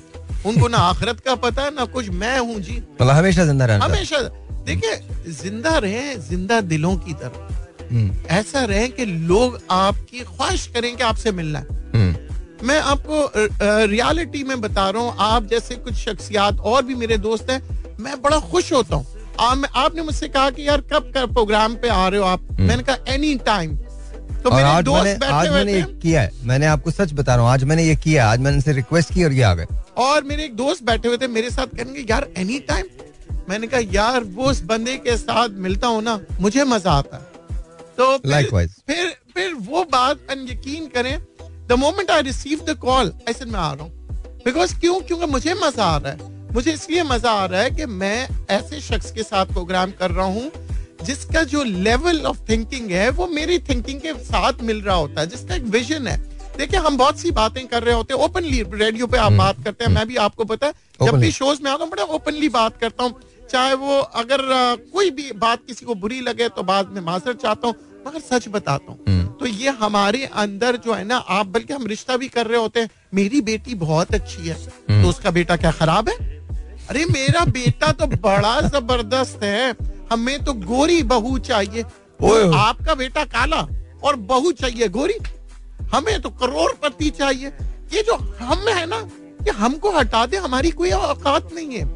हमारी कोई हैसियत नहीं है। आज जो कुछ भी मैं हूँ वो अल्लाह का करम है। हाँ, वरना मेरी क्या औकात है? हम ये कहते हैं कि जनाब हमने ये किया हमने देखे किया किसने? आज हम बात करते हैं मैं जिसको उस्ताद मानता हूँ महबूबुल हक साहब को जो इकोनॉमिस्ट थे डॉक्टर साहब तो कमाल जिन्होंने जिन्होंने देखे हम आज वो ज़िंदा नहीं है। हम्म। मगर हम उनकी तारीफ़ करते हैं। उनका काम याद है। उनका काम याद है उनको कोरिया से लेके हार्वर्ड यूनिवर्सिटी हर कोई पहचानता है। ये और उन्होंने कभी नहीं कहा कि मैं महबूबुल हक हूँ। यहाँ जो है ना मैं लेकिन कितने अफसोस की बात है ना। कितने अफसोस की बात है। डॉक्टर साहब हमारे थे बस। फिर भी हमारे नहीं थे। वजह यही है उनको दूसरों ने माना। मैं आपको एक बड़ी अजीब सी बात बताऊँ। मुख्तार मसूद साहब की किताब है आवाज़ दोस्त। कायद आज़म मोहम्मद अली जिना के लिए एक जुमला लिखा है उन्होंने मुख्तार मसूद ने। और मैं आपको लिख के दे रहा हूँ उससे बड़ा जुमला तारीख में कायद आज़म के लिए कोई नहीं कह सकता। आप समझ जाएँगे कि मैंने क्यों कहा। वो लिखते हैं आवाज़ दोस्त में अजीब शख्स था वो। कौन? आज़म मोहम्मद अली जिना अजीब शख्स था वो। गैरों ने जाना मगर मान कर नहीं दिया। सोचिए गैरों ने जाना मगर मान कर नहीं दिया। अपनों ने माना मगर जान कर नहीं दिया। वाह वाह ज़बरदस्त बात और डॉक्टर साहब के लिए भी यही बात है। डॉक्टर साहब के लिए भी यही बात। डॉक्टर साहब जैसे लोग तबरुकन किसी माशरे में आते हैं। डॉक्टर महबूबुल हक जैसे लोग तबर अच्छा दूसरी बात। बहुत सारे लोग इस बात से नावाकिफ हैं कि डॉक्टर अब्दुल सलाम एक बहुत बड़ा नाम है पाकिस्तान का। बिल्कुल। नोबल प्राइज याफ्ता। ज़बरदस्त अच्छा मैंने उनकी अब थ्योरी जब मैं पीएचडी अपनी करने लगा तो मैंने थ्योरेटिकल फिजिक्स भी पढ़ी पार्टिकल फिजिक्स भी पढ़ी ये सब आता है हमारे उसमें। He was final final unbelievable लेकिन हमने क्या किया? सवाल ही नहीं पैदा होता। मैं कब कहता हूँ कि रिलीजन को बीच में लाए? रिलीजन नहीं लाए। लेकिन लेकिन उनकी रिसर्च देखिए। आज यूके के अंदर वो पूरा रिसर्च सेंटर है। चलाते हैं लोग। उसमें पढ़ने भी जाते हैं। अगर पाकिस्तान में लॉ ऑफ़ ग्रेविटी की बात होती तो पता है क्या कहते हैं? यार, सेब ऊपर से गिरा, खा लो। तुम्हें क्या कि सेब नीचे क्यों गिरा? लॉ ऑफ़ ग्रेविटी पढ़ने की क्या ज़रूरत है? सेब खाओ, खत्म करो। हमारे यहाँ यही मसला है ना। हम जो है ना, चीज़ों की सोच, जो विजन जो डॉक्टर साहब की जो आपने विजन बताया ना, उसको यहाँ पे आज भी बहुत ऐसे लोग हैं, जो कि मैं समझता हूँ कि डॉक्टर साहब जैसे लोग हैं मगर उनको ना सही मौका दिया जाता है। और अगर वो बेचारे अपने तौर पे कर रहे होते हैं तो उनसे यही कहा जाता है जैसे मैंने कहा ना लॉ ऑफ़ ग्रेविटी का सेब खा लो छोड़ो। सेब क्यों गिरा? अच्छा अच्छा अच्छा सर एक बात एक बात एक सवाल और है सर। सर सोच के जवाब दीजिएगा। ये मैं मिनहसल कौम सबके लिए कह रहा हूँ। इंडिविजुअली हम बड़े कमाल लोग हैं। इंडिविजुअली हम बड़े कमाल लोग इंडिविजुअली अकेले। पूरा सवाल सुनिएगा मेरा। लेकिन कलेक्टिवली हम काम नहीं कर सकते साथ। अभी आधा हिस्सा। ये आधा हिस्सा। ठीक है? ठीक। इंडिविजुअली हम बड़े कमाल हैं। कलेक्टिवली हम काम नहीं कर सकते साथ।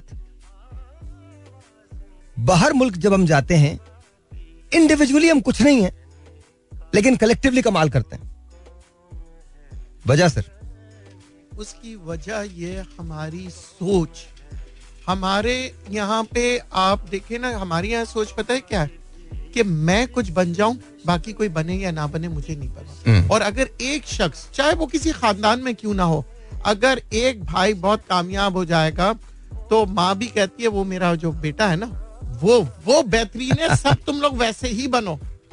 ये मैं आपको हकीकत बता रहा हूँ या आप देखिए फैमिलीज़ में ताया चाचा इस तरह से कोई एक हीरो बनता है एवरी वन सेज कि जी वही शख्स हीरो है जबकि हर कोई हीरो होता है। ये मैं आज आपको बता दूँ आज जो हम शो कर रहे होते हैं ना इसके पीछे कई लोग हैं इसके पीछे कई सक्सेस है। शायद लोधी के पीछे सक्सेस है तो कई लोगों का साथ है उनका. So you see we are not individual के तौर पे हम कभी भी अगर आपने फुटबॉल खेला हो तो यकीन करें फुटबॉल के अंदर जो है ना एक कैप्टन जो है ना कुछ नहीं कर सकता वो पूरी टीम के साथ ले लेके चलता है। उसको पता है सेंटर फॉरवर्ड में कौन खेल रहा है गोलकीपर कौन है? हर शख्स अहमियत होती है और आप टीवी स्क्रीन पे देखें फुटबॉल जब बॉल जा रहा होता है ना हर शख्स अहमियत रखता है और उसकी प्लानिंग होती है वो कहाँ किक मार रहा है क्या कर रहा है? हमारे यहाँ मसला ये है कि हम अपने आप को बहुत बड़ा समझने चाहते हैं और हमें पता है एक एक शौक है अपने आप को मनवाने का। हम कभी आपने एक अल्फाज होता है डाउन टू अर्थ हमारे यहाँ डाउन टू अर्थ लोग बहुत कम होते हैं और जो डाउन टू अर्थ होते हैं तो सबसे पहली बात है कि उनको अप्रिशिएट इतना नहीं किया जा रहा हो मैं आपको एक मिसाल दूँगा मैं शिपिंग इंडस्ट्री से भी मेरा ताल्लुक रहा है। मैं शिपिंग का काम करता तो एक दफ़ा एक शिप ओनर आए ग्रीस से जो कि 25 जहाजों के मालिक 25 पानी के जहाजों के मालिक।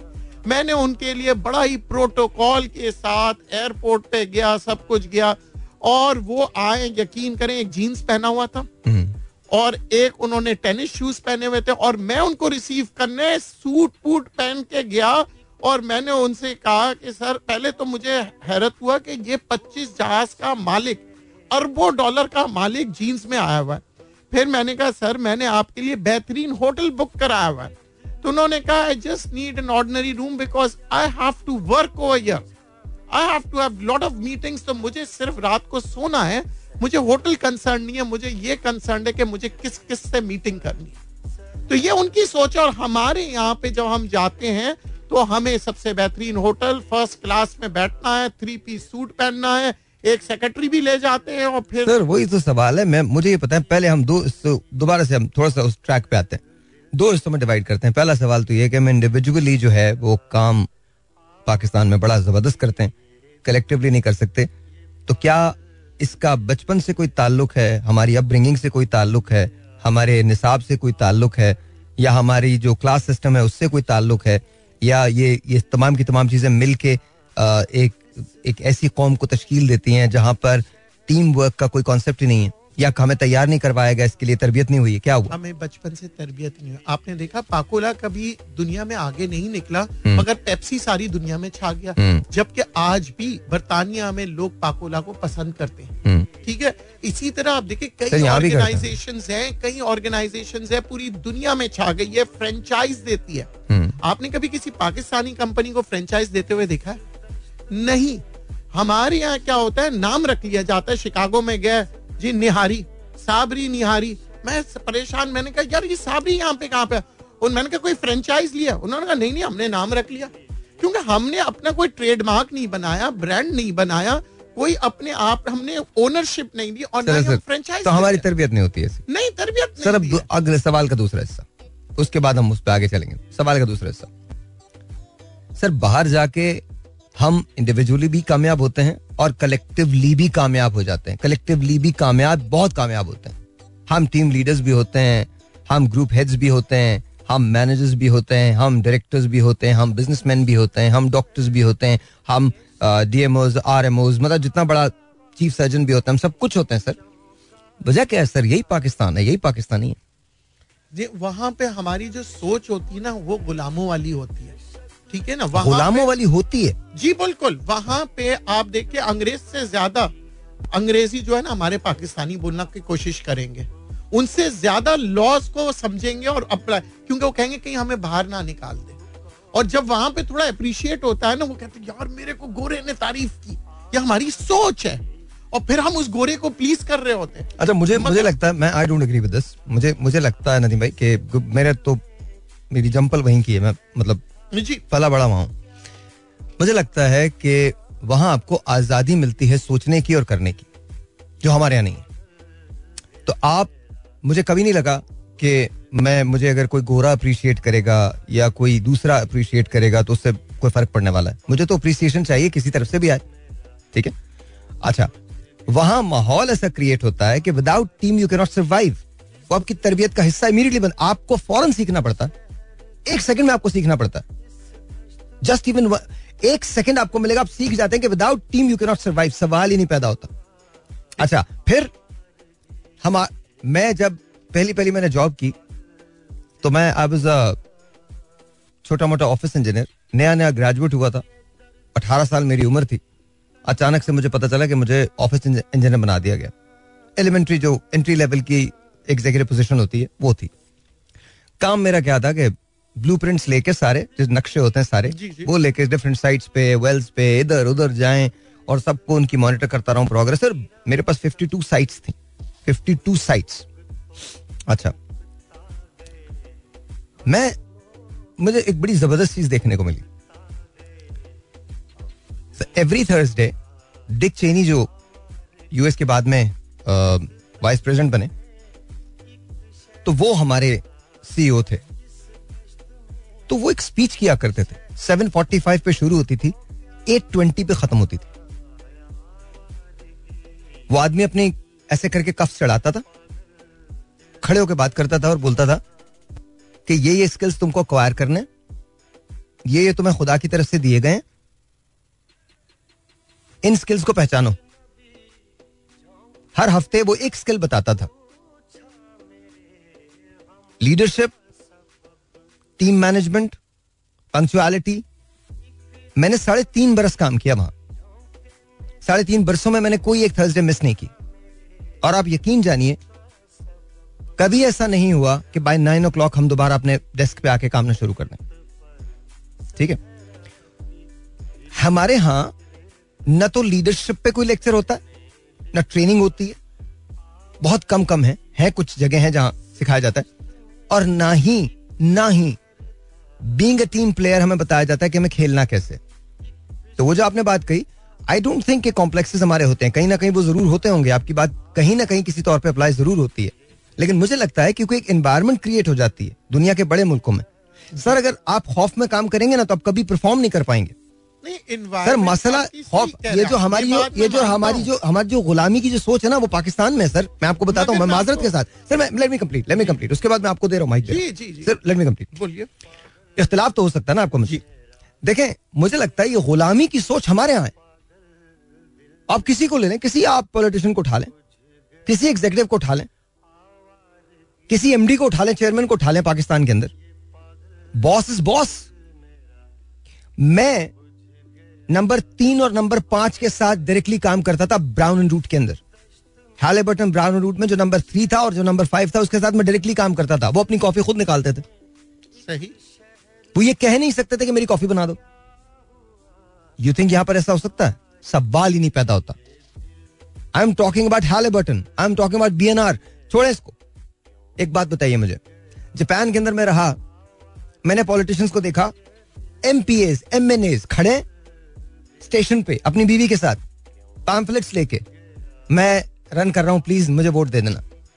एक गाड़ी के अंदर दोनों मियाँ भी बैठे, कोई प्रोटोकॉल नहीं है, चले गए। नो प्रोटोकॉल व्हाट्सएवर चले गए। यूके के अंदर ट्यूब्स के ज़रिए सफ़र करते हैं लोग। हम ईरान की मिसालें देते हैं, अहमद नजाद। रिटायर हुआ तो पढ़ाने चला गया। बस के अंदर लटकता हुआ अपनी यूनिवर्सिटी जाता था। सर, हमारे यहाँ तो किसी वज़ीर आला के बच्चे आ जाए तो ऐसा लगता है आ गया। मतलब मुझे लगता है जो गुलामी की जो हमारी सोच है, ये तो हमारे मुल्क में स्टेम करती है। बाहर तो ये एग्जिस्ट ही नहीं करती। चलिए अब मैं आपको बताता हूँ। सर। हमारे यहाँ पे आप देखें पान रोड पे पीक मारेगा। हाँ। मगर वही जो पान खा रहा होगा बाहर मुल्क में पीक तो दूर की बात पान सर भी नहीं खाएगा। खौफ नहीं है सर वो छिहत्तर है और जुर्माना। देखें खौफ आ गया नहीं सर खौफ नहीं आया जुर्माने का। सर हाँ, छितरों का खौफ नहीं है। जुर्माना। अच्छा। पैसा। यहाँ अपने मतलब के लिए पैसा बचाना है उसने। यहाँ पे जब वो गाड़ी तेज चलाएगा बगैर लाइसेंस के चलाएगा उसको पता है कि जनाब पाँच सौ ले लो सर छोड़ दो। वहाँ पे वो सोच भी नहीं सकता। हम्म। क्योंकि पता है कि शुरता उठा के ले जाएगा अंदर कर दे हम्म। ठीक है? खौफ। सर उधर तो छोड़ दे। वहाँ खौफ है। वो जो हाँ, आप बात कर ना यूएई की अच्छा, अगर आप बात करते हैं सऊदी अरेबिया की बात करते हैं वहाँ मैं एग्री करता हूँ। सर अमेरिका यूके के अंदर नहीं। नौकरी से निकालना है निकाल दो। हम जा रहे हैं ठीक है? ये चाहे घर की मासी हो चाहे ऑफ़िस का कोई स्टाफ हो या कुछ हो ठीक है जी, आप नहीं करें तो वहाँ उसको पता है कि जनाब, अगर मैं फायर आउट हो गया और मेरे खिलाफ कोई लेटर चला गया, कोई कंपनी मुझे नहीं रखेगी। अच्छा जी, मुझे मुझे एक ब्रेक लेना। ब्रेक के बाद हम बात करते हैं। ब्रेक के बाद बात करते हैं, यहीं से कंटिन्यू करेंगे। सर हमारे यहाँ वैसे तो बड़े काम है, लेकिन मोहब्बत भी एक काम है। थोड़ा मज़े की बात करते हैं सर ये कौम मोहब्बत के पीछे इतनी लगी भी क्यों है? हम किस प्यार की तलाश में बचपन में कोई कमी रह जाती है? माँ बाप हमें प्यार नहीं दे पाते। जो बड़ा हो रहा है वो प्यार कर रहा है भाग रहा है। मतलब ये क्या है क्या सर? मैं समझ नहीं पाता हूँ सर। सर प्यार को समझा ही नहीं है। प्यार को हमने समझा ही नहीं है। मतलब अगर हमें हर लड़की अच्छी खूबसूरत एक एक सेकंड सर एक सेकंड आज आज आपको नदीम मौलवी साहब प्यार के बारे में बताएँगे। आज आपको मोहब्बत के माने समझा रहे हैं। तो लिसन टू इट आपको मुझसे तो आप नहीं समझेंगे क्योंकि मैं तो ये हमेशा कहता हूँ ओवर रेटेड है। बट आप लोग मेरी बात मानते नहीं। आपको ऐसा लगता है कि शायद यू नो खैर। जी सर देखिए प्यार आमतौर पे हमारे माशरे में कहते हैं जब चौदह साल की उम्र से लेके हाँ। इक्कीस बाईस चौबीस पे सत्तर तक भी प्यार होता रहता है मगर सत्तर के बाद जब आप कहते हो कहते हैं वो बुढ़ा बड़ा ठरकी है। ठीक है ना जब प्यार अगर माजरत के साथ ये अल्फाज इस्तेमाल करो मगर उसकी हकीकत में अगर सच्चे मानों में भी प्यार होगा तो हमारे यहाँ क्या कहते हैं? हमारे यहाँ प्यार को समझते ही नहीं है। यानी हमारे यहाँ प्यार एक एक फॉर्मेट के तहत होना चाहिए। फॉर्मेट के तहत? फॉर्मेट के तहत जो कि वो कभी भी प्यार होता ही नहीं है। सर वो क्या फॉर्मेट है? वो तो वो फॉर्मेट ये होता है जब जवान होते हैं टीनेजर होते हैं यार बड़ा हैंडसम हो। यार ये उस हीरो की शक्ल का तो एक चेकलिस्ट होती है। ये चेकलिस्ट होती है फिर फिर उसके बाद कोशिश करते हैं अच्छा लड़की की भी जहन में ये होती है कि मुझे इस किस्म का चाहिए लेट्स सपोज़ कि सलमान खान टाइप चाहिए सर एक बात बताएँ सर पैसा मैटर करता है क्या मोहब्बत में आजकल? आजकल हर चीज़ में पैसा मैटर करता है। मैं आपको सच बात बता रहा हूँ सच भी बोलिए। मगर मोहब्बत अगर आप कहते हैं जो रियल मोहब्बत है ना वो कुछ नहीं देखता। हम्म, जो कि आजकल होती ही नहीं है रेयर है बहुत रेयर है। हम्म। आजकल आप देखें चाहे वो रिश्ता हो मंगनी हो शादी हो तलाक हो सारे जो कुछ होते हैं हम सब बात शुरुआत करते हैं मोहब्बत से। और फिर मोहब्बत को समझते ही नहीं है। मोहब्बत को ना माँ बाप का मोहब्बत समझते हैं ना हस्बैंड एंड वाइफ का मोहब्बत समझते हैं ना गर्लफ्रेंड बॉयफ्रेंड का मतलब समझते हैं। हमें एक और कुछ ज़्यादातर जो मैं देखता हूँ कि फ्रस्ट्रेशन ज़्यादा होती है। मोहब्बत जो है सर मेरा जो सवाल है वो ये हर शख्स मोहब्बत करने में इतनी जल्दी क्यों कर रहा है? मतलब मोहब्बत हो ना हो उसे मोहब्बत हो जाती है। वजह क्या है सर? देखिए वो मोहब्बत नहीं होती ना वो एक जैसे एक, एक खूबसूरत गाड़ी देखने के बाद आप कहते हो यार ये गाड़ी मुझे बहुत अच्छी लगती है। मगर उसके बाद एक नया मॉडल आता है आप कहते हो यार ये ज़्यादा अच्छी है। हम्म, फिर एक नया मॉडल आता है ओ हो यार ये और फिर पुराने वाले मॉडल को भूल जाते हैं। हम्म। तो ये मोहब्बत तो नहीं हुई है चाहे आप गाड़ी सर मुझे नहीं पता आप बताएँगे सर। तो मैं मोहब्बत को समझता हूँ कि मोहब्बत का मतलब है केयर बहुत ज़्यादा करना और फियर नहीं नहीं सर ये तो मान मान लिया। मुझे सिर्फ़ ये समझा दीजिए ये जो मोहब्बत करने का जज्बा है कि हर आदमी जिसे देखो काम पे लगा हुआ है मोहब्बत करने के ये क्या वजह है सर? सेल्फिशनेस हम मोहब्बत अपने लिए हासिल कर रहे हैं हम मोहब्बत देना तो नहीं हमें मोहब्बत लेना है। अच्छा। हम हम ये कहते हैं ना कि यार मुझे तुमसे मोहब्बत हो गई है बेसिकली हम उससे मोहब्बत चाह रहे होते हैं। अच्छा ये एक सेल्फिश स्टेटमेंट सेल्फिश स्टेटमेंट है। हम मोहब्बत को समझते नहीं है। I love you is just a word आपको फील होना चाहिए कि ये मुझसे मोहब्बत करता है। हम्म। देखिए आई लव यू तो हर कोई आपको बोल देगा। मगर कोई ऐसा शख्स होगा जिससे आप फील करो। हम्म, माँ की मोहब्बत माँ की ममता क्या? आप फील करते हो? माँ ने तो आज तक नहीं बोला आई लव यू बाप हमारे माशरे में तो बाप बेचारा कभी बोलता ही नहीं और ना कभी बच्चों ने बोला आई लव यू मगर बच्चा भी फील करता है कि बाप ने मुझसे प्यार किया और बाप भी फील करता है कि ये फीलिंग्स होती है।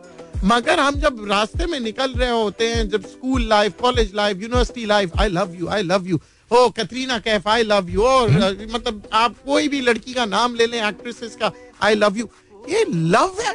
ये लव नहीं है. लव को समझिए. लव बहुत बहुत आ, मैं समझता हूँ इतनी गहराई में भी अगर आप समंदर की गहराई में भी जाएँगे ना तब भी आपको लव के माने समझने में टाइम लगेगा। क्योंकि लव जो होता है ये आसान काम नहीं है। जब भी मैं कहता हूँ love is caring and fear fear क्यों? हमें खौफ होता है कि कोई मेरी बात ऐसी ना हो जिससे मेरे लव को तकलीफ़ हो। कोई मेरी ऐसी हरकत ना हो कि मुझे उसके एहसास हो। हमारे यहाँ लव क्या है?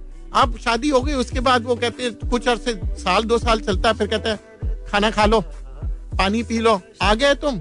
अच्छा पाँच बजे आ जाना। वो लव आहिस्ते आहिस्ते इतनी प्रैक्टिकल हो जाती है कि फिर पचास, साठ साल की उम्र में एक दूसरे को ऐसे देख रहे होते हैं, मेरे ख्याल से खौफ से। चले, उठे। तो उसने इशारा किया बेगम ने शोर उठा और शादी से चले गए। यानी इशारों पे चल रहे होते हैं। ये लव नहीं है। शोहर इशारे पे चलता है या बेगम? ज़्यादातर हमारे माशरे में कहते हैं कि औरत मजलूम है मैं कहता हूँ मर्द बहुत मजलूम है। अच्छा। वो इशारों पे चल रहा होता है। आज उठा के आप चले जाएँ कोई भी चले जाएँ कोई भी मॉल में चले जाएँ आप मैं गारंटी के साथ कह सकता हूँ सत्तर फ़ीसद मर्दों ने बच्चा उठाया हुआ होगा और सत्तर फ़ीसद लड़कियाँ औरतें जो भी हैं शॉपिंग कर रहे हो। हम्म। आप जाइए आज आप जाइए कल जाइएगा किसी भी मॉल में और आप ये एक सर्वे करें। मैं सब लोगों से कह रहा हूँ सर्वे करें तो आपको बच्चा बच्चा उठा बच्चा उठाने पे इतराज है या शॉपिंग पे इतराज है? किस पे? देखिए मुझे ऐतराज नहीं है। मैं कहता हूँ थोड़ी देर के लिए मर्द बच्चा उठाए थोड़ी देर के लिए औरत उठाए दोनों जाए शॉपिंग करें। अगर मर्द भी कभी शॉपिंग कर ले कभी औरतें enjoy- मतलब लाइफ को एंजॉय करें। एक पार्टनरशिप का एहसास होने लगे। ऐसा लगता है एक स्लेवरी का एहसास होता है दूसरा बंदा देख भी रहा होता है किसकी तरफ़? मर्दों की तरफ़ वो खवातीन की तरफ़? दोनों। देखिए आजकल जो माशरा है देखिए मेजोरिटी मैं देख रहा हूँ मोहब्बत के नाम पे स्लेवरी हो रही है। नहीं तो मतलब किसकी तरफ़ से? खातन मर्दों दोनों की तरफ़ से? जानू प्लीज़ जरा पानी ले आओगे? क्या जानू? जानू प्लीज़ जरा पानी ले आओगे? वो जानू वो कहता अच्छा मेरे तो थक गई हूँ मैं। या मेरे पैर बहुत ये ये ऐसा होता है, आज मेरी तबीयत बड़ी खराब है। थक सकती है आज पानी मेरे सर में बड़ा सर दर्द सर है। पानी पिलाना। देखिए ये गलत है मेरे ख्याल में ये गलत है। आप एक बात बताइए देखिए सारी उम्र खवातीन काम करती रही जी। हमें कभी उनके लिए तो कोई एहसास नहीं हुआ? आपको उनके लिए ऐसा मेरे ख्याल में जितना खातन काम करती हैं उतना कोई भी नहीं कर सकता। And I am being very honest मज़ाक की बात नहीं। कोई बात नहीं अगर उन्होंने पानी मांग लिया पानी पिला देंगे क्या हो जाएगा? कोई प्रॉब्लम है? देखिए पानी पिलाना मसला नहीं है। हम्म। आजकल जो आप खवातीन की बात कर रहे हैं ना सर मैं आज ही के दौर की बात कर रहा हूँ। मैं कौन सा मतलब? देखिए मैं आपको रियलिटी बता रहा हूँ रियलिटी चेक अच्छा अच्छा खैर आई फील डिफरेंटली चलें आगे चलते I feel differently I I I I still think अगर खवातीन को बहुत अंडरमाइन किया जाता है आई थिंक उनकी एफर्ट्स को अंडरमाइन किया जाता है और हम उनके बगैर सर्वाइव नहीं कर सकते। This is what I think utmost respect to them coming back to you sir एक आखिरी सवाल उसके बाद टाइम नहीं है। और सर ये आपको जल्दी जवाब देना पड़ेगा बिकॉज़ मुझे खुदा हाफिज कहना हम एक दूसरे की रिस्पेक्ट क्यों नहीं करते सर एक्सपेक्टेशन हमारी बहुत ज़्यादा बढ़ जाती है और जब हम एक्सपेक्टेशंस पे नहीं पहुँच पाते तब हमारी respect नहीं सर मैं तो मिनसल कॉम की बात कर रहा हूँ। हम एक दूसरे की मतलब कपड़े उतारने के चक्कर में रहते हैं। आप इंटरनेट को देख लीजिए आप ट्विटर को देख लीजिए आप फेसबुक को देख लीजिए। ये क्या ट्रेंड है कि हम अपने अलावा सबकी इज़्ज़त करते हैं अपने लोगों के अलावा सबकी इज़्ज़त करते हैं? वाई। क्योंकि हम अपनी कारकर्दगी पे तरक्की नहीं कर रहे होते हम दूसरे को नीचे दिखा के अपने आप को बड़ा बनाते हाँ। थैंक यू सर बहुत बहुत शुक्रिया बहुत बहुत शुक्रिया। Thank you thank you very much for thank you sir thank you sir बहुत बहुत शुक्रिया। अब जो मैं बात करने जा रहा हूँ this is going out to everyone Sweden के अंदर एक हादसा हुआ है। एक इंदोनाक हादसा है और कुरान करीम की बेहरमती की गई है। मुझे ऐसे लगता है कि जैसे it's high time for us to act and react अगर हम आवाज़ बुलंद करेंगे तो ये आवाज़ जब तक असर नहीं करेगी, जब तक हम खुद किसी काबिल नहीं हो जाते। पुतिन का स्टेटमेंट बड़ा कमाल है। आप उससे लाख डिसग्री कर दें बहुत सारी बातों में। लेकिन जहाँ मजहबी आज़ादी की बात आती है और जज्बात मजरू करने की बात आती है, वहाँ उसका स्टेटमेंट बहुत वैलिड है। स्वीडन के अपने लोग जो हैं उन्होंने इस बात की बहुत ज़्यादा मुखालफत की है। ज़ाहिर सेंटिमेंट्स जो हैं, और मुसलमान तो कभी दुनिया में किसी मजहबी जुनून को फरोग देता ही नहीं वो तो बिलीव ही नहीं करता इस बात पे कि किसी तरह से भी, किसी तरह से भी हम किसी भी रिलीजन के खिलाफ कोई बात करें।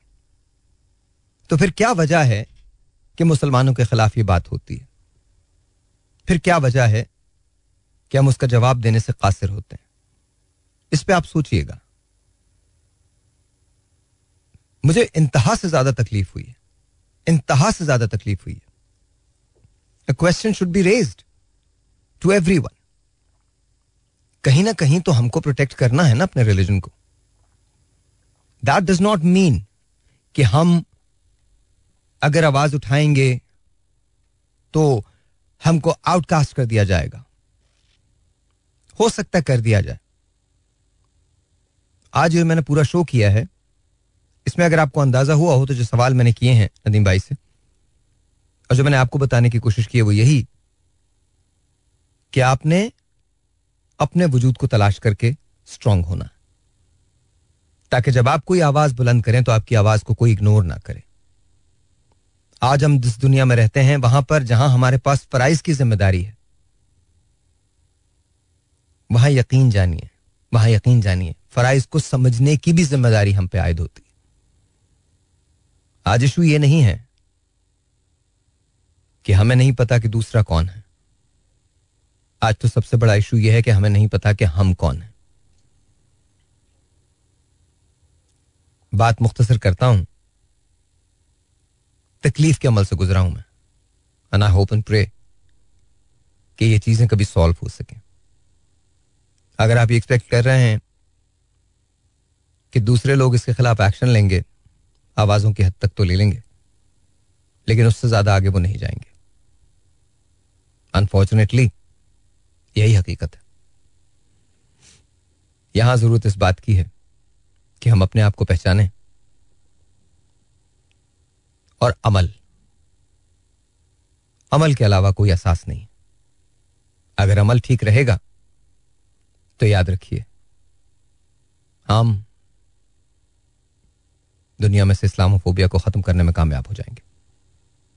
मैंने कहा ना, समझना बहुत ज़रूरी है। और अगर हम ये कहते हैं कि हम अलम बरदार हैं तो फिर पहले यह समझ लीजिए कि अलम कौन सा है हमारे हाथ में। और अगर अलम है तो उसका पास हमें रखना पड़ेगा। और कैसे रखना पड़ेगा? जब हमारा अपना अमल एग्जाम्पलरी हो।